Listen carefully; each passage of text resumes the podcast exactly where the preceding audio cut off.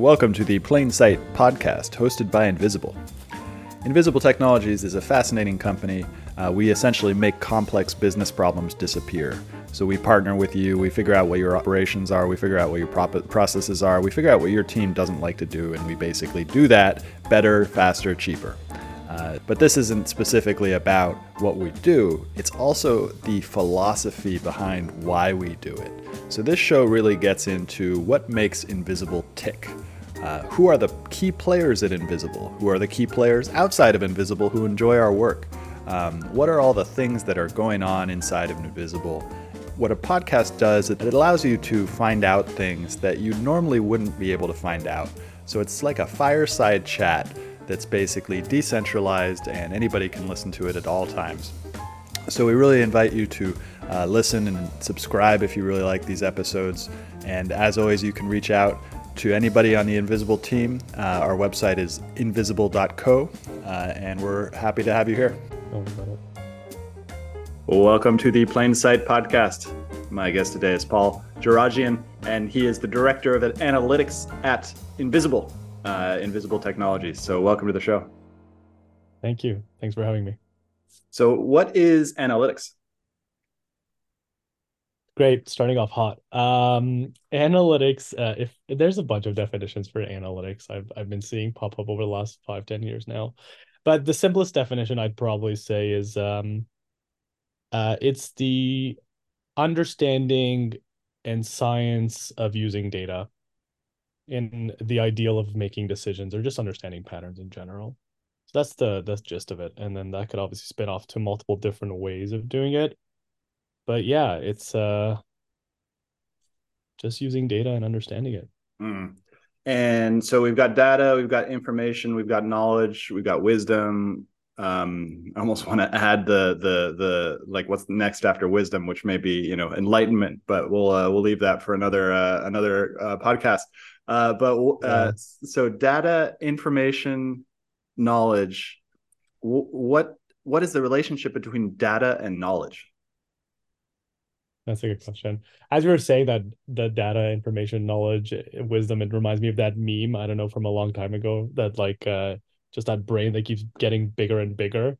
Uh, and you can kind of see it like that where data is anything around you really can be data like um any piece of information anything that even exists contains some data about it uh its attributes um its behavior its changes in behavior. And so that once you start picking up on those you could start turning those into patterns. And then those patterns start explaining the whys the hows um, and then you start becoming more knowledgeable. That's the uh, i guess the the the progression of that. Data is uh, the input to knowledge uh, the input to understanding the input to wisdom and over time over multiple iterations you get more and more knowledgeable more and more um correct and accurate on the understanding and the the manipulation of data. Mm. That's really cool. So, what do most people get wrong about what you can know or what you can tell given a certain amount of data? Like, what are some things that you know? Like, I'm sure you've worked in a bunch of different things and with, with a lot of people who don't really understand analytics. And what do those people not understand about what you do? Yeah, that's a good question. Um, I think a lot of people have a, a preconceived expectation that data is this magical thing that will answer their questions for them um which is absolutely not i mean in an ideal world it is but it's not it doesn't happen overnight you know? Um it's it's over multiple iterations like i'd mentioned of understanding a specific event or or, or reference frame that that lets you really hone in the the the uh, the, the true power of data. So that's probably I would say the the the biggest mistake that people make. Um, yeah. Mm. Uh, so that is not this magical thing. In a perfect world, we we could get uh, just sort of like I could we could there's be this data and we could understand all these business problems. Uh, what's the trickiest business problem that you've ever come across and like how to translate that into data? Actually, before you answer that question, let me give you uh, the my understanding of what you're what you're talking about. So we have these business problems. Uh, let's say we've got we want to understand why a customer is is churning or something like that um, and then we look at the data and the data can be all sorts of things about revenue about the types of interactions we've had with the with the customer um, uh, the information flows maybe between the apis and such um, is that an accurate representation of uh, connecting a business problem to uh, data um, and if not what is that what is an accurate representation of that yeah, that's a that's a good starting foundation. I think one of the things that also is to very important is that data isn't doesn't just necessarily exist out of thin air, especially when you're talking about using it in an analytical context in companies. So what I mean by that is I can't just pull data out of nothing. I have to have to some degree mapped out what it is that I want to be tracking, what it is that I want to be measuring uh, what it is that I want to be analyzing, what features of a specific data point do I want to look at.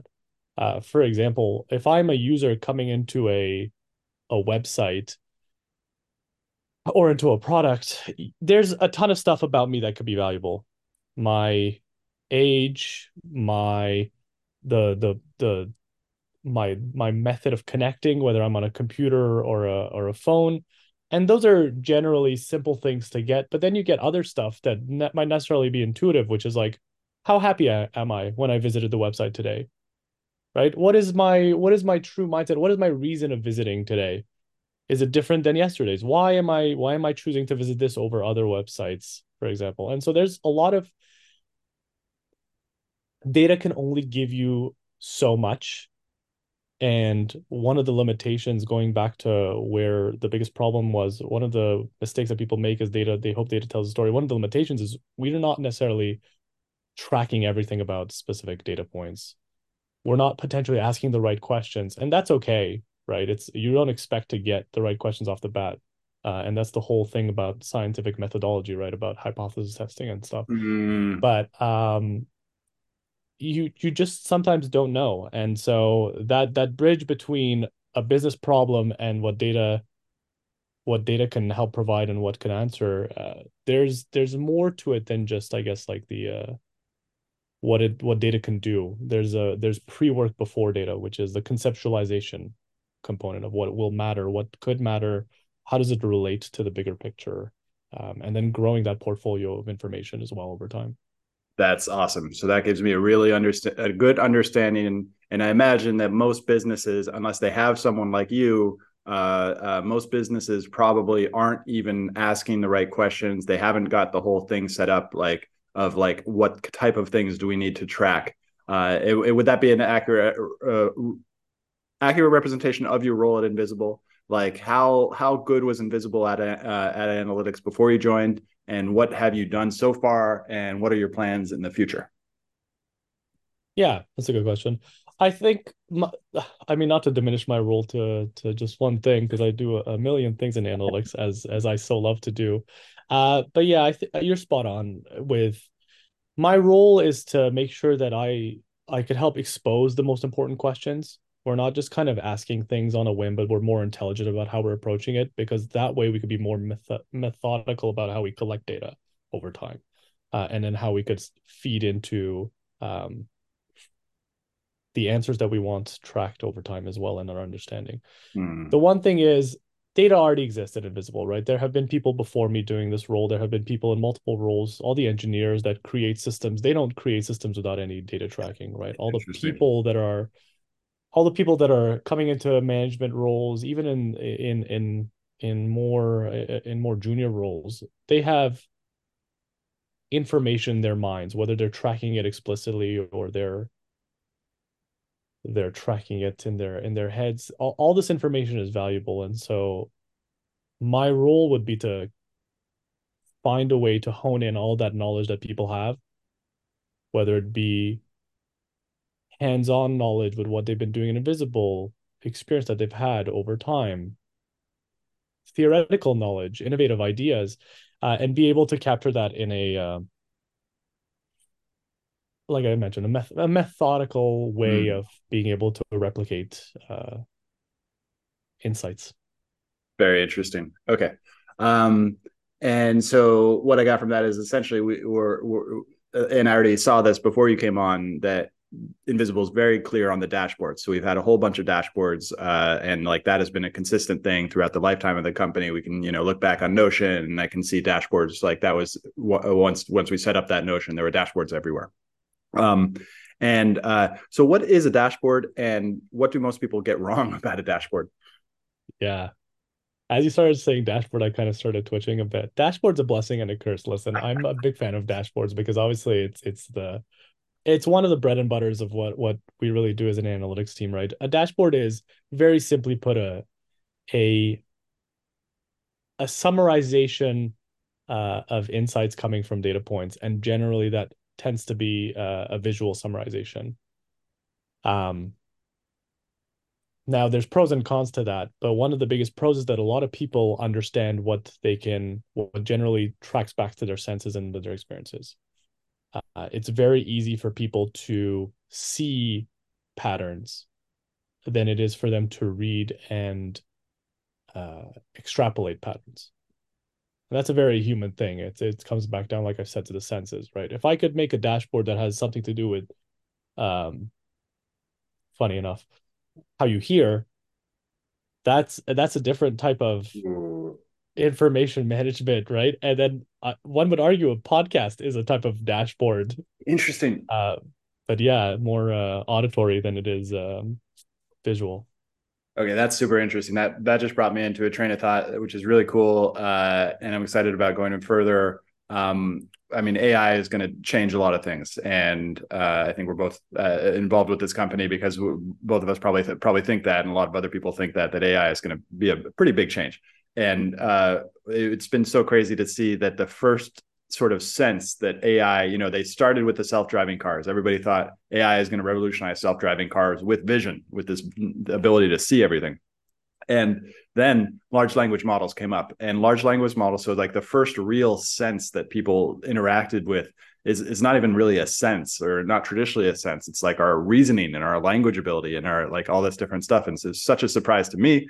I'm sure it was a surprise to a lot of other people. Um, and so the and that's like information knowledge sort of reasoning abstract reasoning and language. Um, and then uh, so we, and, and we had that term back in like 2015 to 2018, maybe even earlier, about big data. Uh, and big data being oil. Data is the new oil, um, and uh, and I guess it was. I guess it was true. Uh, like it felt like it was kind of hyped, but it did lead to this. You know, like the the uh, LLMs, they went and scraped the internet basically, and then they put it into this lossily compressed sort of um, uh, algorithm that basically queries the whole internet uh, and then brings it back and and guesses what's the next word and it's just so interesting that that whole thing happened and where i'm going is that i've heard that the mris can start to um, uh, parse some of our thoughts. If you put your head into an mri thing it's like this large thing that fits over your head. Um, it looks like the big brain meme. If anybody wants to have a laugh go look at the uh, uh, Wo- big brain wojak. Um, and that's the they put a machine that looks like that on top of your head to read the MRIs, and so they can make they can sort of read your thoughts if you go into this MRI. The LLMs can read your thoughts, and it makes me think about all the different senses that were that that are going to like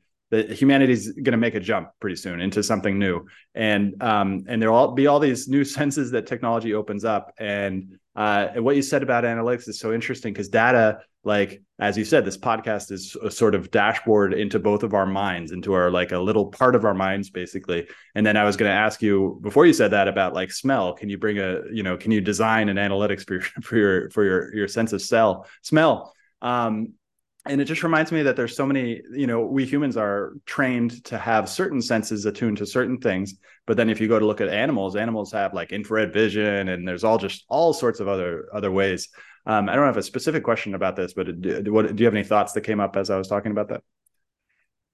Yeah. Um, going to the senses, like I mentioned, data is pretty much everything, mm. right? So you can can you build a dashboard out of senses? We probably do that day to day, right? We probably use our senses to understand our environment as as as as much as possible.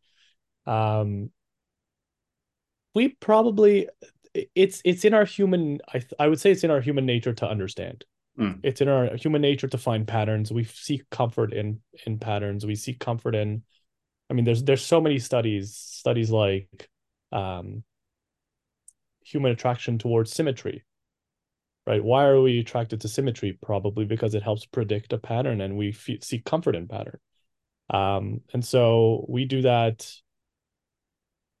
very regularly with all of our senses. And I'm not ta- talking about just our our our senses of uh, I'm not talking about just the five senses that we're we're accustomed to, right? I, I think if you look into the human senses, there are the lesser traditional ones, right? There's the a sense of uh, a sense of self, a sense of location. Uh-huh. There's all these different types of sense of time, understanding how time passes.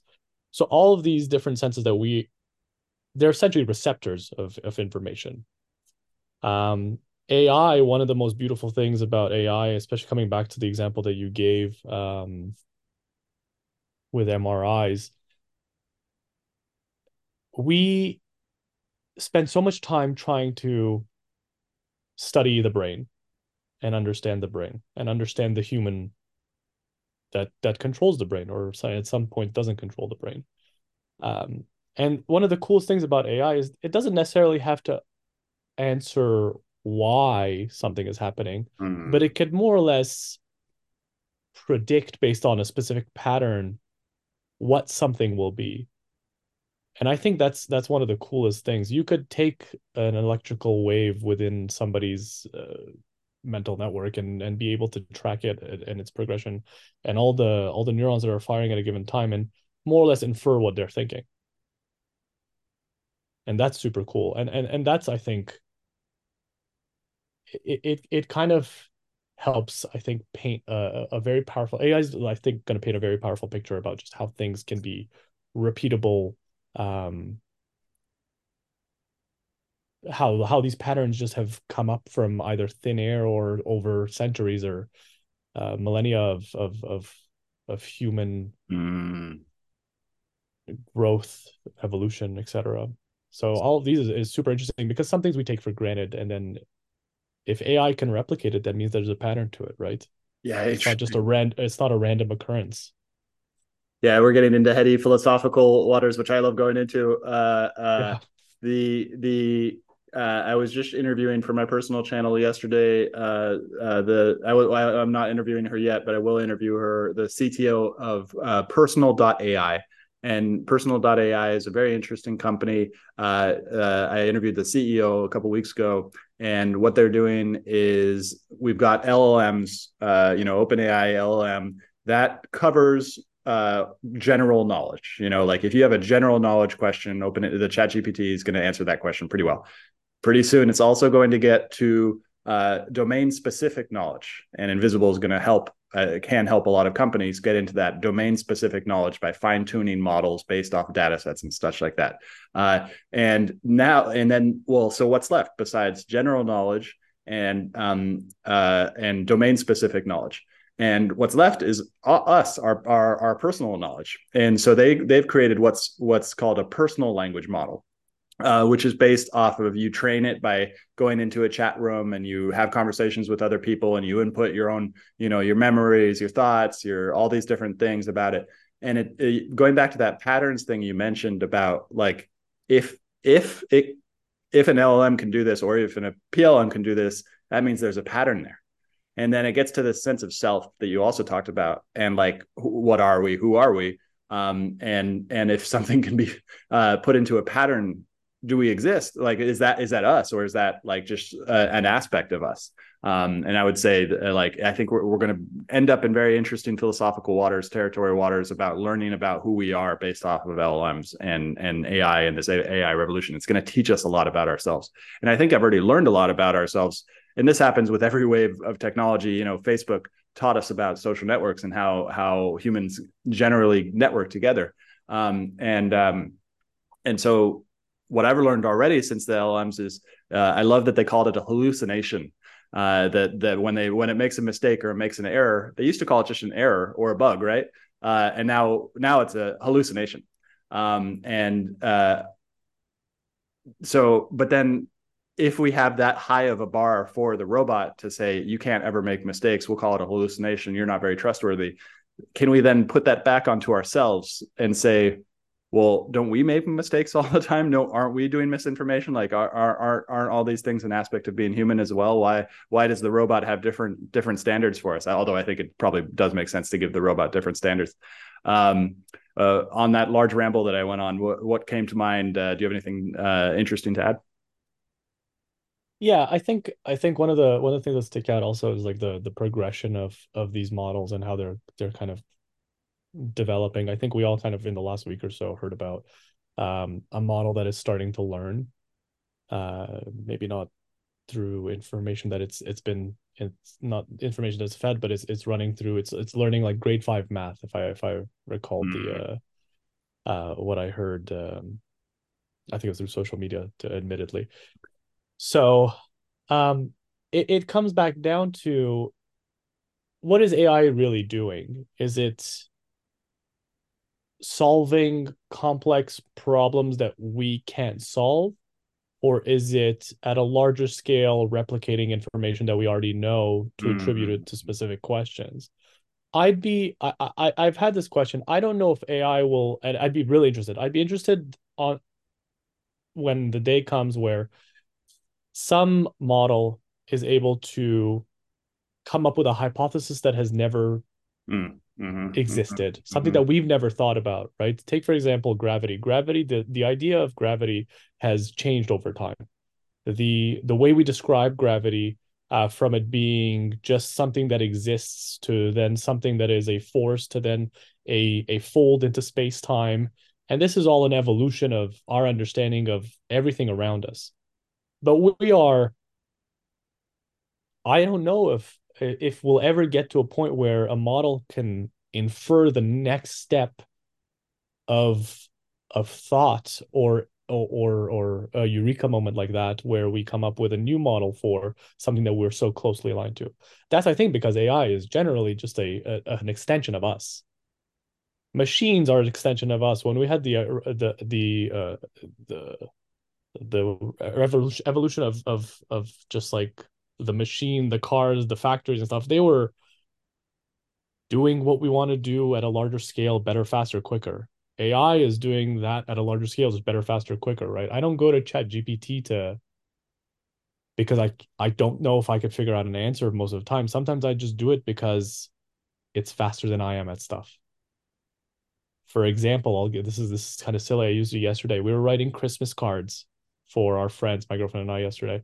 And so and she's like, "Come up with a funny pun," and I was like, I was like, it was like 9 p.m. I was I just finished making dinner. I had no interest in like racking through my head of funny puns I could make about Christmas, and then we just ran it through ChatGPT, and it just spit something out. And I was like, "Great, just use this." She's like, "This is genius. How did you come up with it?" I was like, "I didn't." Everybody else in the world has probably thought about something similar, and ChatGPT kind of averaged that out into something they thought we could you would Wait. like based on what I told it. So do you think that that's accurate that it the, that that that somebody else came up with that similar idea or is ChatGPT recombining it into something new that hasn't ever existed? Like, do you think that every instance of ChatGPT has like whenever I ask it something that's it's just it's just creating something kind of like a carbon copy of that thing, or is it in the recombination that the emergent? Yeah, thing? I think we're going to go into a little deep here again on mm-hmm. philosophy, and I, I'll this is I don't there's no there's no answer here, right? It's it's more of a debate, but what is creating? Yeah, yeah. Right? Is it is it just a combination of previous experiences into a new experience? Like what I'm saying is a sentence might have never been said before. I'm creating a new sentence. I would I wouldn't think most people would say I'm creating anything, but we are, right? We're putting different ideas, different experiences, different things that might not go together into something that is just put together by by sheer I don't know chance, uh, happenstance, whatever you want to call it, right? It's um, creating is just the the amalgamation of of things that we know or things that we've experienced um, Mm. There's more to it, of course. I'm sure this could be debated, and like I said, I, this this can go on and on. But for the most part, what we do is what we call innovation is generally a recycling or a substituting of ideas into one another. Mm. Mm-hmm. And then, so going back to that question of of whether it creates something new, whether it comes up with a hypothesis that we've never thought of, uh, and that like that that creation of something new that like do you think we'll be able to understand it? Do you think that well and this goes to the question i've been asking a lot of people about mechanistic interpretability which is uh, a, a, word i got from anthony blardo when he presented in the conversations uh, talking about how how well we know whether one what is the contribution of one particular neuron in the neural network and how much vision do we have over those component parts about how it makes the emergent whole uh, my understanding was we don't, we don't have a lot of mechanistic interpretability, but they're working on it. And do you think we get to a point where where we do get full vision into that, or what's your take and what's your understanding of mechanistic interpretability? Had you already known that concept before he brought it up? Yeah, I I think the the the beauty behind big data, the beauty behind uh, AI, and the beauty behind like essentially computerizing human thought language, whatever you want to call it, uh, is being able to quickly run models to understand things at a larger scale. You can, mm-hmm. if you have um, one instance of a neuron firing in one person's brain, you're not going to maybe be able to track that. And that's going back to what I was saying initially. One data point isn't enough. A thousand data points, you're starting to get a little bit more sensical. A billion data points, now you're talking, right? These types of simulations running all these different variations, running all these instances. That is what I think we're trying to facilitate, right? And it's in the understanding of being able to figure out these patterns, figure out also just like weights of things. How much does one thing weigh over the other? How much does my mood weigh over my experience when I come into work? How will I know? And that's different for everybody. Is there a pattern that we could identify, right? If you tie it back to personal experiences, it's I feel like it's easier to digest in terms of information, but there's just so many different variables at so many different times and and to predict is the larger scale you have the better it is to you you will be at mm-hmm, predicting. mm-hmm, mm-hmm. okay then gets... it goes back also to the same thing right? It goes back to are you asking the right questions? Are you looking at the right data points right? Correlation causation we're not going to go into that either maybe we will. But there's there's all these things that things can be correlated but then you have to understand what is the root cause behind uh, something happening right? Um yeah. So you mentioned prediction, and uh, have do you think that like ChatGPT LLMs right now can they predict? Do you think that they can predict? Yeah, of course. Yeah. They could tell you what you're going to say next to a degree in sentences. They can't predict everything, but they could predict a lot of the simpler stuff that I think even us can predict, right? I could, if I'm speaking to somebody you've done this before, I'm sure. If not, then you're probably a much more polite person than I am. But sometimes you'll cut the person off and say the word that you think they're going to say before they do. You're predicting. Yeah, ChatGPT could do that, and we could uh, we could all kind of do that. So I think it's a it's an easy. Yeah, they can throw into prediction. Yeah.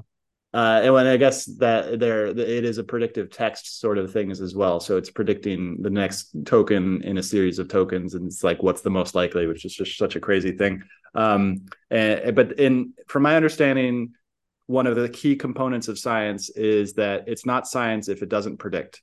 Um, if it does predict, then it that's one part of the the it, one part of the function of science is to be able to predict the future based off of certain laws and certain patterns. Is that is that accurate? Well, that's a that's a intuitively I want to say maybe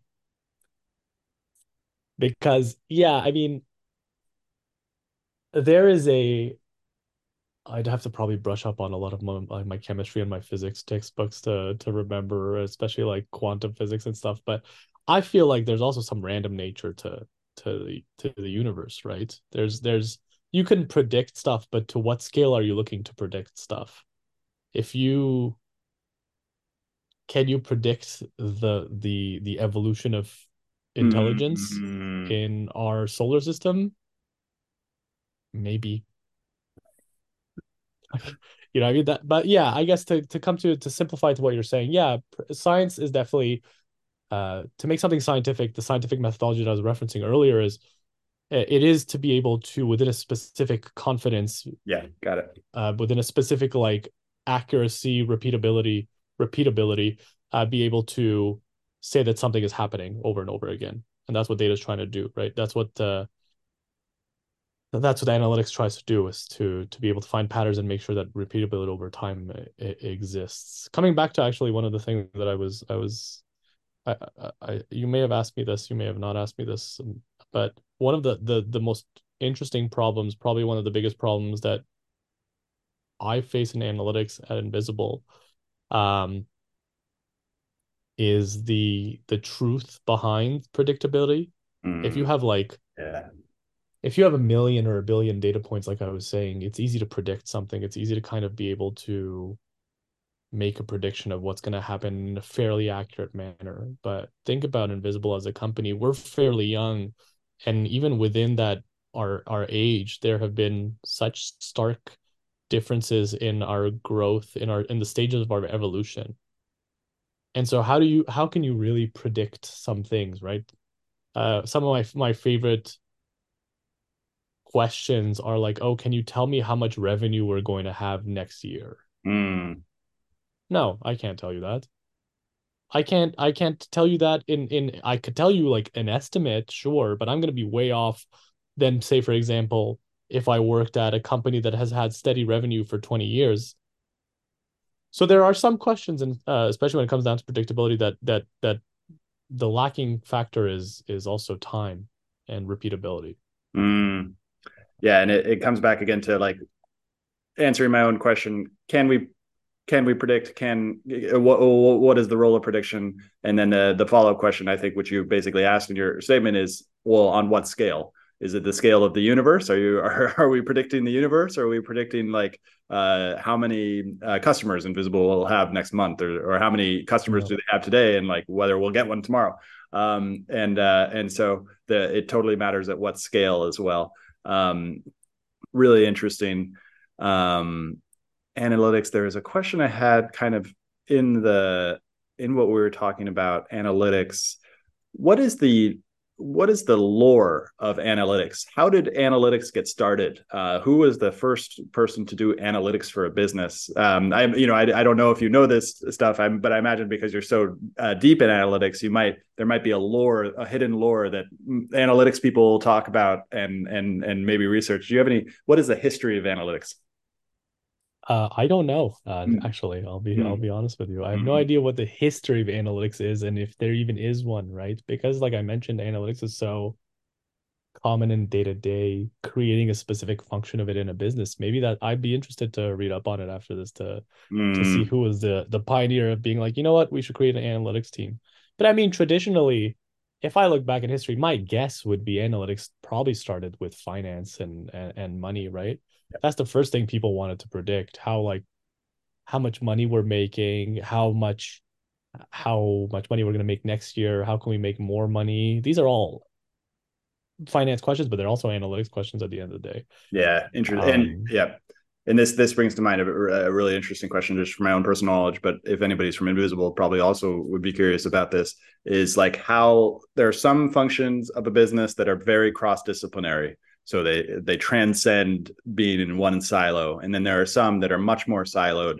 And from what you just said makes me think that analytics might be extremely cross discipline um, uh, and uh, and so besides money questions and finance questions what are the main groups of people at invisible that you're often like what are the main departments that you're working with? Is it all of them? Or do you have a specific like set group of people that you continuously talk with?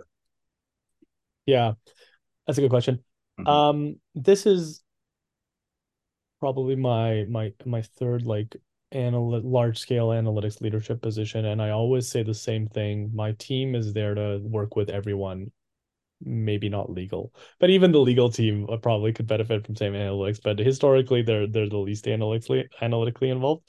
But um, every team realistically can use analytics, right? So the the question I think is less about um who can analytics service. The question mm-hmm. is, what mm-hmm. the benefit of a centralized analytics team?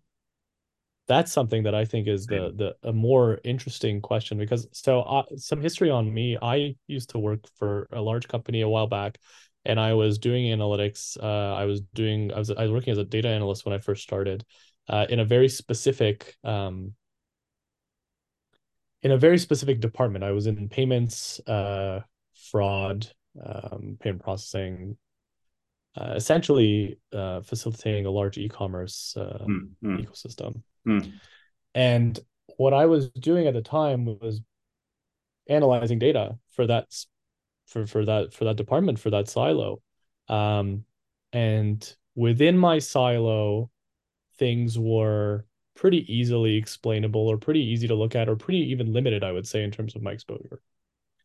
Uh, I had uh, some great leaders, some great mentors at the time um, who kind of very quickly opened my eyes and said, okay, yeah, you're looking at the data that you have, but like, what else would you want? Mm. Like, what else are you missing? And that goes back again to what I was saying, but like, it's not really the, sometimes it comes down to what data points you you don't you might not have you might not be able to answer questions because you didn't think about tracking them and stuff so going back to the story like they taught me about thinking about more of the bigger picture but also tying in little smaller pictures together as well um, and the cross-functional nature and the the knowledge transfer that is valuable in the analytics. Uh, and then from then on, I was able to spin off my own analytics team at that company itself just by saying like, "Hey, listen, I'm good at what I do. I'm starting to get better at what other people can do as well. We should start merging all this information." So, um, I think the benefit of analytics, I think there's there's no doubt about it. Everybody could benefit from analytics, right? Everybody could benefit with being data driven to some extent, if not to most of their extent you should always be wondering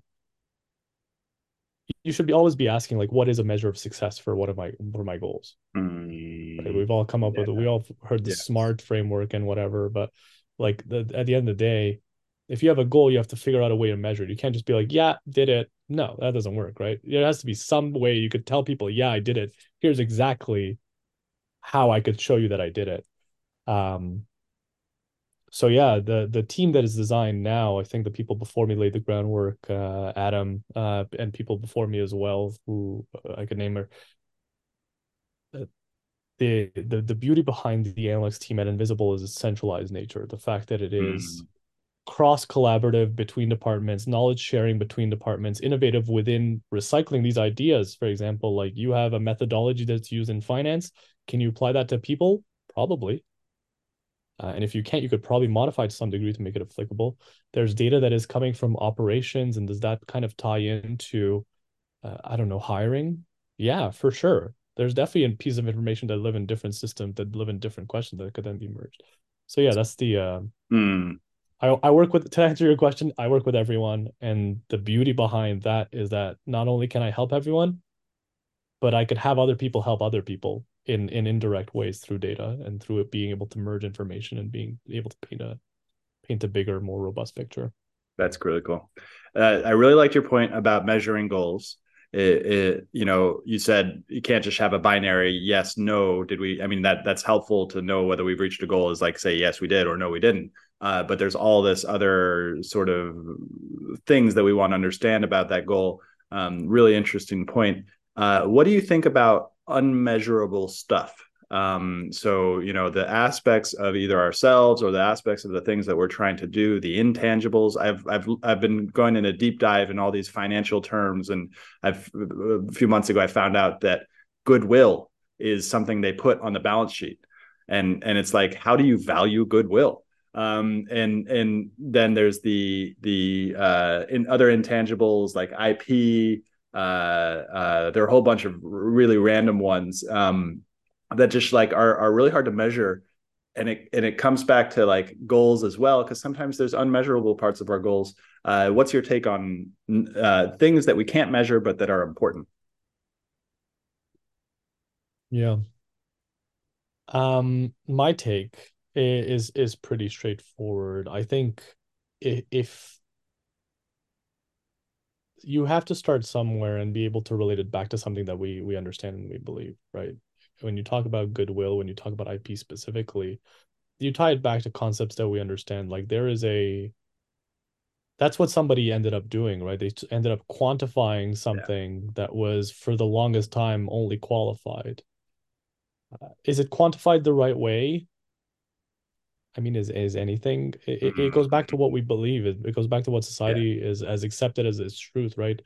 Like I said, like there there are years of patterns in society that we've come to, to accept, and and we sometimes we fit sometimes we fit math to explain ourselves, right? We fit science to explain us, not the other way around. There's no absolute like, yeah, we figured out like math is absolute. No, math is a is a tool that we use to explain our understanding and our experiences. Um, so to measure unmeasurables, you relate it back to to known concepts. You you tie it back to repeatable um, iterations right if if some if if 10 companies have measured something in a specific way or quantified goodwill as a percentage or whatever they've done then the 11th company should probably start following suit et cetera. maybe 10 is a low number but when you start talking about tens of thousands and elevens of thousands then you're starting getting a bit more realistic mm. right so it's um there's always some way to quantify it whether it be through tying it back to something that we are we're familiar with or or or even just kind of a trial of of relationship, a uh, um, an expectation of being able to to identify a pattern. There's mm. there's some measurability in everything. I would say. Like I mentioned, everything is data. I I I'll say this over and over again. Like every if I'm, I'm just looking around, I'm collecting data. Yeah.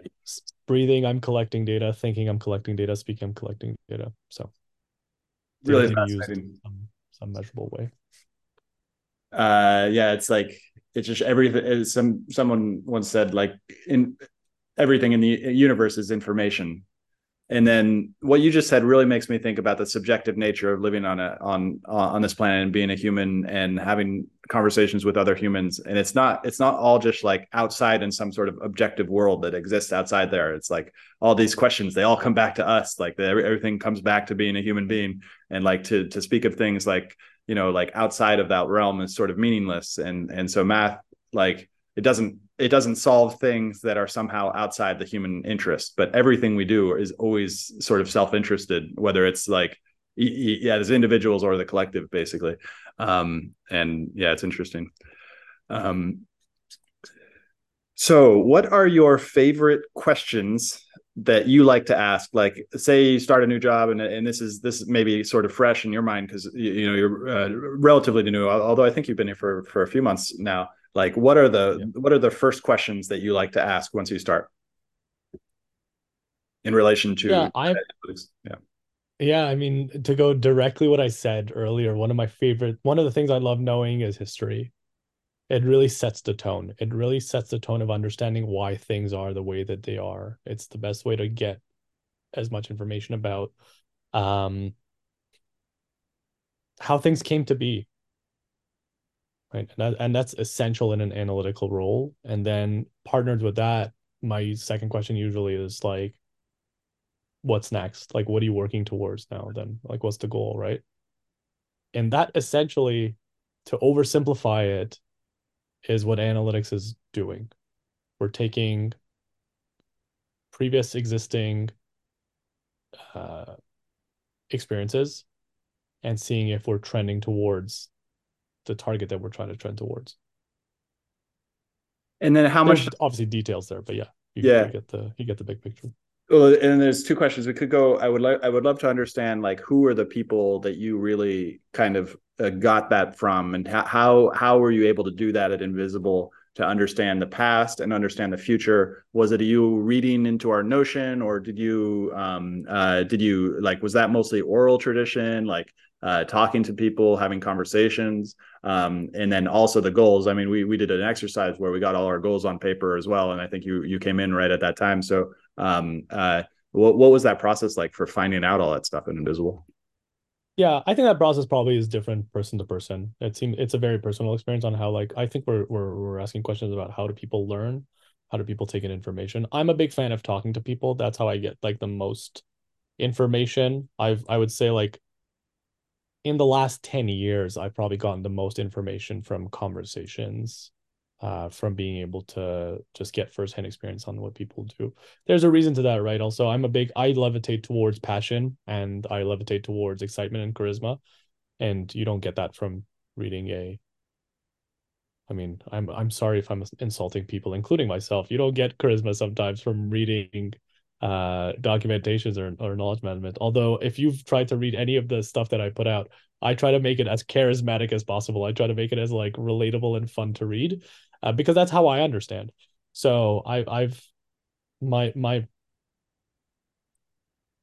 blessing and a curse working for a remote company mm. is is tricky because there's some there's a there's a sense of um being personal with people i guess to to to be redundant in that sentence.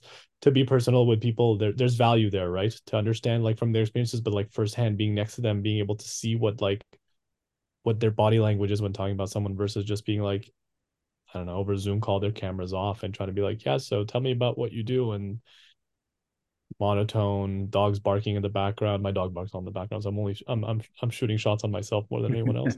Dogs barking in the background you know i mean? Uh, the uh amazon delivery just came in your water delivery just came in. You gotta you gotta step out. It's it's uh separate worlds. of, uh, it's yeah. like it's, it's, like and it, i've been thinking about this so much in terms of time zones. Uh like w- when i was back in california immediately getting on a call at 6 a.m. Uh, and then having somebody who's in East Coast and they're you know just past their morning hump so all the cortisol has already kind of gone down but that's just that's a totally new problem that like humans never never had to experience that ever uh, in a mismatch and that's so, so, fundamental. Like our day is so fundamental. It's so fundamental to our to our who we are like where the sun is like sharing all those senses. And all of that is completely crazy inside of a so you have to deal with not only the physical time zones themselves but also the energetics surrounding the time zones which is such a int- interesting thing. Um but yeah yeah, and then you got to understand how people are, right? At the end of the day, too. So I, I've, I've, I feel like I thrive on on being as personable as I can. I try to like understand like people's like what they like, what they don't like. Are they a Monday people? Are they a morning person? Are they a night person? Are they like Slack people, email people? Communication is super important at a company. Um, also like when are people the happiest? When are people the saddest? That's that's something that's like super important. I keep I think saying the word the word happy because I, as, as somebody who's analytical, that's one of the things that I, I correlate to a lot of things. When people are happy, they do better work. When people are happy, you're going to get more out of them. When people are unhappy, you're, uh, you're less likely to have a good time doing anything with them. Right. So, uh, so if anybody, for everybody who's listening, it's the holidays are coming up soon. So ask all the favors you want now, but then, then after the holidays, um, but yeah, it's, um, yeah, it's it's a tough problem. The the remote environment is a, is is a very new problem, and for a lot of people, they're still getting the hang of it. Uh, I've been remote for five, almost five years now. Mm. Um, I, I've three companies remote, and it's been it's been mm. great for me. But I still face challenges where I'm like, man, I wish I could just like poke someone while they're working, turn to a whiteboard, and just talk and not just talk to hear myself listen but also like listen to other people like it's uh yeah it's just been it's just been tricky to to squeeze efficient like thought leadership into into our day to day and and and and whatnot. But I, I think you just... I think Invisible Invisible does a good job at it, but I think uh yeah, it's it's yeah. an ongoing kind of battle to get that right and you just definitely pinpointed something you know people talk about it a lot that you're not in the same office so you can't just go up to somebody. But but the, the specific visual that you gave of like tapping them on the shoulder that doesn't exist inside of a remote company. You can send them a message on slack but you know usually the the it and it actually fits my personal way that i because i was i've been doing podcasts remotely for so long that it needs to be on the calendar. If it's not on the calendar then it's not going to happen. And so everything needs to be scheduled to the t Whereas in inside of an office, that although you you know scheduling is still important, um, it's mm-hmm. just because you're all there, you can you can essentially do that, and that's something really interesting. I wonder if there's a way to recreate that of a, of essentially how to to. I think it had to have to be some sort of opt in group, like maybe a Slack channel, like, but but usually yeah. you're looking for somebody specific um, uh, to to talk to about something. What do you think? Yeah, I used to do this thing with my team specifically because I feel like I riff with my team a lot and I find Mm. value in it, right? I we're all kind of analytics, like-minded people, and I, I'm, as someone who's a big fan of experiences that come together to build a, a bigger picture, um, I, I I tried to do this thing at the last place I was at where we would dedicate, if I recall, about two to three hours where we're all on uh I think it was Zoom. We were all on Zoom working. Just cameras on, working. And you could do whatever you want. You could be like, "Hey, I have a qu-. like it's is you're basically just like Yeah, directly exposed yeah. to people. You have to be there. You have no distractions. You are you are there physically. You're there virtually. And if somebody has a question, they ask you. And a lot of times that was like it was good for quick hits, right? A lot of times people are like, yeah, I'm going to solve this myself. And I, I've had this problem in my team and I've had this problem myself also. People want to solve things themselves. Yeah, but if you ask somebody, you're probably going to get the answer in five minutes. Like, is it worth your 50 minutes to try to figure it out? It's cool that you have that self-starter mentality, sure, Yeah. but there's a there's a balance there. So it was it was super beneficial for those like quick hit questions, but it was also super beneficial for then people jumping in right? If I'm having a conversation, I'm riffing with someone, somebody could be listening behind me. And that's Yeah. aga- again the same as the office. We've if anybody's worked in an office, that's like it goes back to blessing and a curse. You're gonna overhear people talking, but sometimes those conversations are valuable. Yeah. Not only are they valuable for you to hear, but sometimes they're valuable for your input as well. And you don't know that. Yeah. Um, I was in a I was in a call about something. I'm not going to go into top specifically, but I had a lot of experience with a specific topic, and there was a very little chance anybody would have known that. But because I was then and there, present in the in the moment, on a call, and I happened to be there, I was able to help out with the expertise that I have, and and and that's that's that's something that's again, like I said, hard to replicate and hard to get right. But we're trying. We're we're Mm. right now and i'm the biggest like my girlfriend wants to have breakfast i'll be like put in my calendar like i can't live without a calendar anymore right? So i get that i get Yeah. the Like i get that we want to be organized i get that time is value is the biggest asset i get it 100% but yeah we all know the value of also like sharing in the moment riffing on a whim right? Those are those are super important too especially Mm. for knowledge knowledge transfer especially for for for stuff like that. Even even when it comes to analytics right? I i would probably love sometimes to just be with one of my stakeholders and just hear them talk it out about what they're doing. And then me being like yeah you could probably like plug in some data in here or you should probably be measuring this to be able to like make sure what you're doing. But you don't get that time as as freely anymore. You don't get to the hovering the hovering around effect isn't there anymore where you could just hover around the office and be like do you need help you need help you need help you need help right? So it's uh yeah it's a shame but Mm. there's there's there's alternatives and there's different ways of replicating it but so that was Yeah. one of mine was the with my team i was able to do some semblance of that in the podcast that's actually what uh, as you were talking i'm realizing that's what i do with this podcast is that with each of these episodes i get such more and hopefully the people listening to these also get so much more insight into all the like your span of awareness and like all the things that you're interested in there's a whole bunch of things we talked about that i did not know about you um, and so i feel like it's a really really good way but it's asynchronous and it's not it it's not with that same work mentality of like what are the problems that we're we're we're kind of like solving? What how do we how to recreate that riffing is a really interesting problem. There might be a way to to think through it as well. Yeah i hope so. I hope we find better better ways of uh, of riffing. I think right now we're uh it's just easy to default to formal sometimes you know? Yes interesting well thank you so much for coming on the show uh, how can uh, if anybody's listening from invisible or anybody's li- listening outside of invisible how can they uh, find out more about you Yeah, uh, I'm a big fan of just hitting me up. I am, uh, you'll almost always get an answer from me within 24 hours. So hit me up on Slack, email me, whatever, even cold call me if you want. Don't cold call me. Uh, Slack me or, or, or email me. I'm I'm always available, and I love I love talking to people. As much as I like get cranky about how much how little time I have to do things, um, I will always make time to meet people. I think it's the most valuable thing that I've I've been able to have as a as an asset in my in my career, my personal life is getting to take other people's uh, experiences. And so hit me up if you're interested to get to know more about me, but also um, anything about analytics. If you have experience about it, everybody's done something analytical, right? That's what I that's what I'm I'm I'm I've seen throughout the years. If if you if you worked on a project, hit me up. I'd love to hear about it. If you're thinking about working on a project, if you came up with an idea, I'd love to hear it. So my door's always open. Thank you, Paul. Thank you, Stewart. Hey, thanks for tuning into Plain Sight, presented by Invisible. If you liked what you heard, be sure to hit the subscribe button and consider sharing with your network. And if you're interested in learning more about how Invisible helps teams cut costs and scale, visit our website at invisible.co. See you next time.